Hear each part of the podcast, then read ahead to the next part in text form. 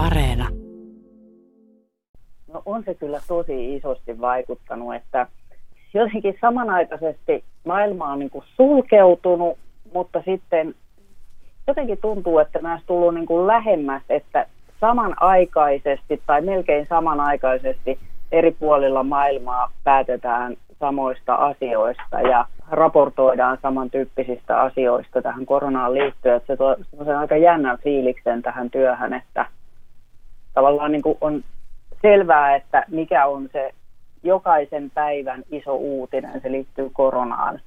Että ei tarvitse niin miettiä, että, että, että mikäs, mikäs yllätys tänään tupsahtaa. Yllätyksiäkin toki tupsahtelee, mutta, mutta tota, tavallaan niin se isoin uutinen on päivästä toiseen selvä ja sitten vaan näkökulma ja, ja tavallaan niin se uusin tieto sen parista päivittyy. Et, et, jännä aika. No miten sitten, nythän on aika haasteellista tehdä uutisia siinä mielessä, että ihmisiä on vaikeampi tavoittaa, paitsi että nyt tällä tavalla etäyhteydellä, niin kuin mekin tässä nyt keskustelemme, niin eikö se hieman hankaloita sitten ylipäätänsä raporttien tekemistä ynnä muuta?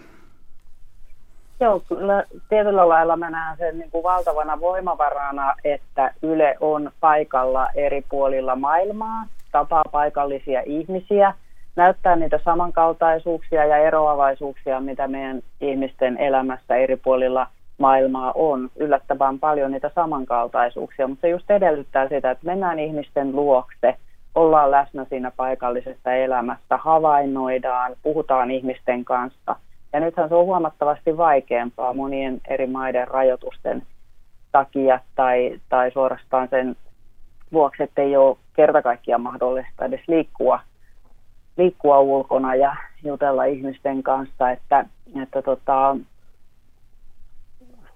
että etäyhteyksillä voi paljon haastatteluja tehdä, mutta kyllä mä näen siinä niin kuin suuren arvon, että mennään ihmisten luo ja kuullaan heidän näkemyksiään ja puhutaan heidän kanssaan ja tarjotaan niin kuin se ikkuna eri puolille maailmaa sitä kautta.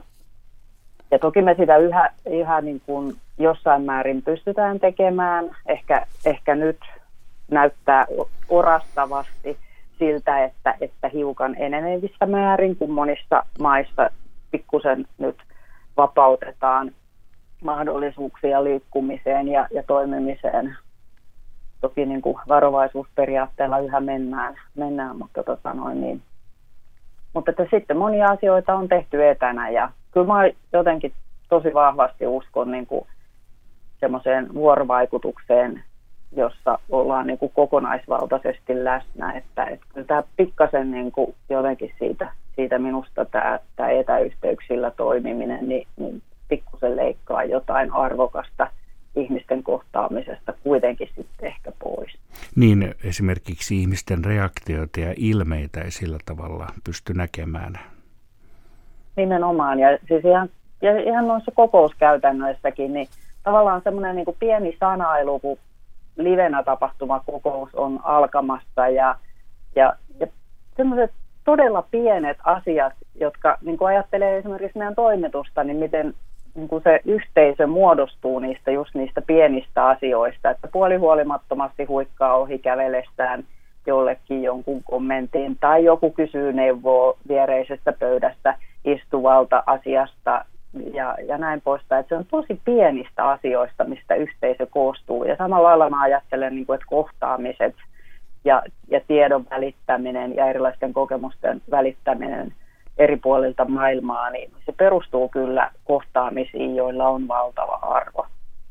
Sinun kontollasi on Krista Taubert, olet nimenomaan ulkomaan toimituksessa päällikkönä, niin Ylellähän on kuitenkin kirjeenvaihtajaverkostokin, että sitä kautta kuitenkin tietoa saa niin sanotusti helpommin kuin että jos ei paikan päällä olisi toimittajia. Kyllä, ja siinä on valtava arvo, että me ollaan eri paikoissa maailmassa nyt läsnä. Ja että vaikka kirjeenvaihtajien työ on tietysti ollut niin kuin huomattavasti haastavampaa kuin tavallisina aikoina, niin, niin kuitenkin se, että ollaan siellä paikan päällä ja seurataan sieltä käsin, havainnoidaan siinä määrin, kun se on mahdollista, esimerkiksi omasta lähiympäristössä liikkuen, niin, niin tota, kyllä se paikalla, paikan päällä ololla, niin, niin sillä on kyllä tosi iso arvo. Lähempää näkee, näkee kirkkaammin kuin se, että, että yrittäisi seurata täältä esimerkiksi kotitoimituksesta käsin sitten eri, eri tota, toimistojen avulla sitä, että mitä eri puolilla maailmaa tapahtuu.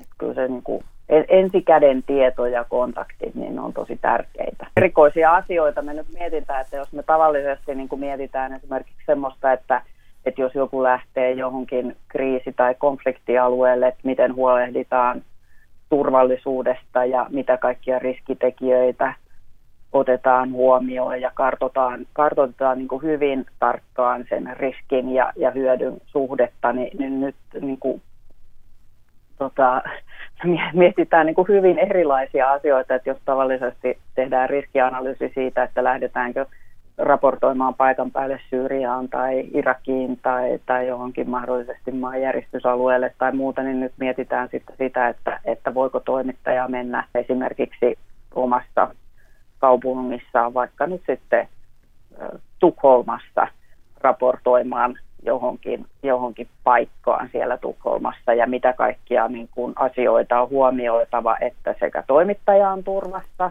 mahdollisesti kuvaaja, jonka kanssa työskentelee ja sitten ettei aiheuta mitään riskiä kanssa ihmisilleen, että, että sillä lailla on omituiseksi mennyt tämä, tämä riskien kartoittaminen, mutta vakavissaan tietysti ja tosissaan se tehdään ja pyritään, että, että mitään vaaraa ei kenellekään aiheuteta. Niin ja sitten on vielä kolme seikkaa, että ensinnäkin, että miten ylipäätänsä pystyy matkustamaan, että mitkä lentokoneet ynnä muut kulkevat, ja sitten on nämä rajojen sulkeutumiset ja sitten näihin kyllä. liittyvät vielä eristys- tai karanteenitoimenpiteet. Nimenomaan, joo, joo kyllä.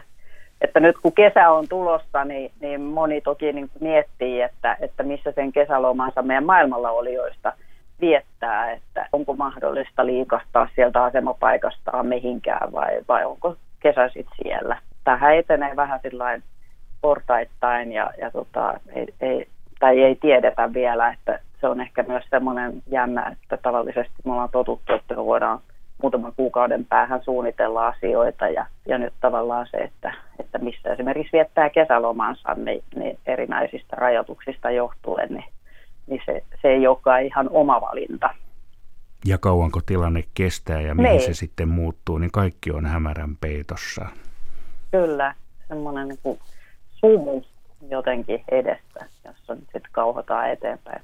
Ja sitten tämmöisen niin kuin aika lyhyellä tähtäimellä suunnitellaan ja reagoidaan uudistapahtumiin ja, ja tähän koronaan, niin sitten kuitenkin tärkeää on pitää myös se iso kuva mielessä ja, ja vähän nostaa sitä katsetta myös sinne vähän sumuiseen horisonttiin ja esimerkiksi yksi iso asia, jota kovasti alkuvuodesta suunniteltiin ja, ja oli vaikka minkä näköisiä jänskiä suunnitelmia, oli noin Yhdysvaltain presidentinvaalit ja ja miten niistä sitten raportoidaan. Ja, ja nyt tietysti niin kuin tuntuu, suunnittelemme yhä, mutta, mutta tavallaan joudutaan tekemään aika monta sellaista niin kuin skenaariosuunnitelmaa, että, että mitä jos tämä maailma on yhä monella tavalla niin sanotusti kiinni, eikä liikkuminen ole mahdollista, niin miten vaaliraportointi sitten hoidetaan ja tuleeko puoluekokoukset ja, ja jos ne pidetään, niin miten ne pidetään ja, ja mitä koko vaalikonseptille tapahtuu, niin se, se on vähän jänskää, jänskää niin kuin vähän niin kuin mustaan aukkoon suunnittelua. Niin, ne toteutuvatko vaalit ylipäätään? Se niin. voidaanko edes järjestää? Niin, silti meidän täytyy suunnitella tietysti, mutta että ehkä vähän eri lailla nyt suunnitellaan, kun suunniteltiin alkuvuodesta vielä.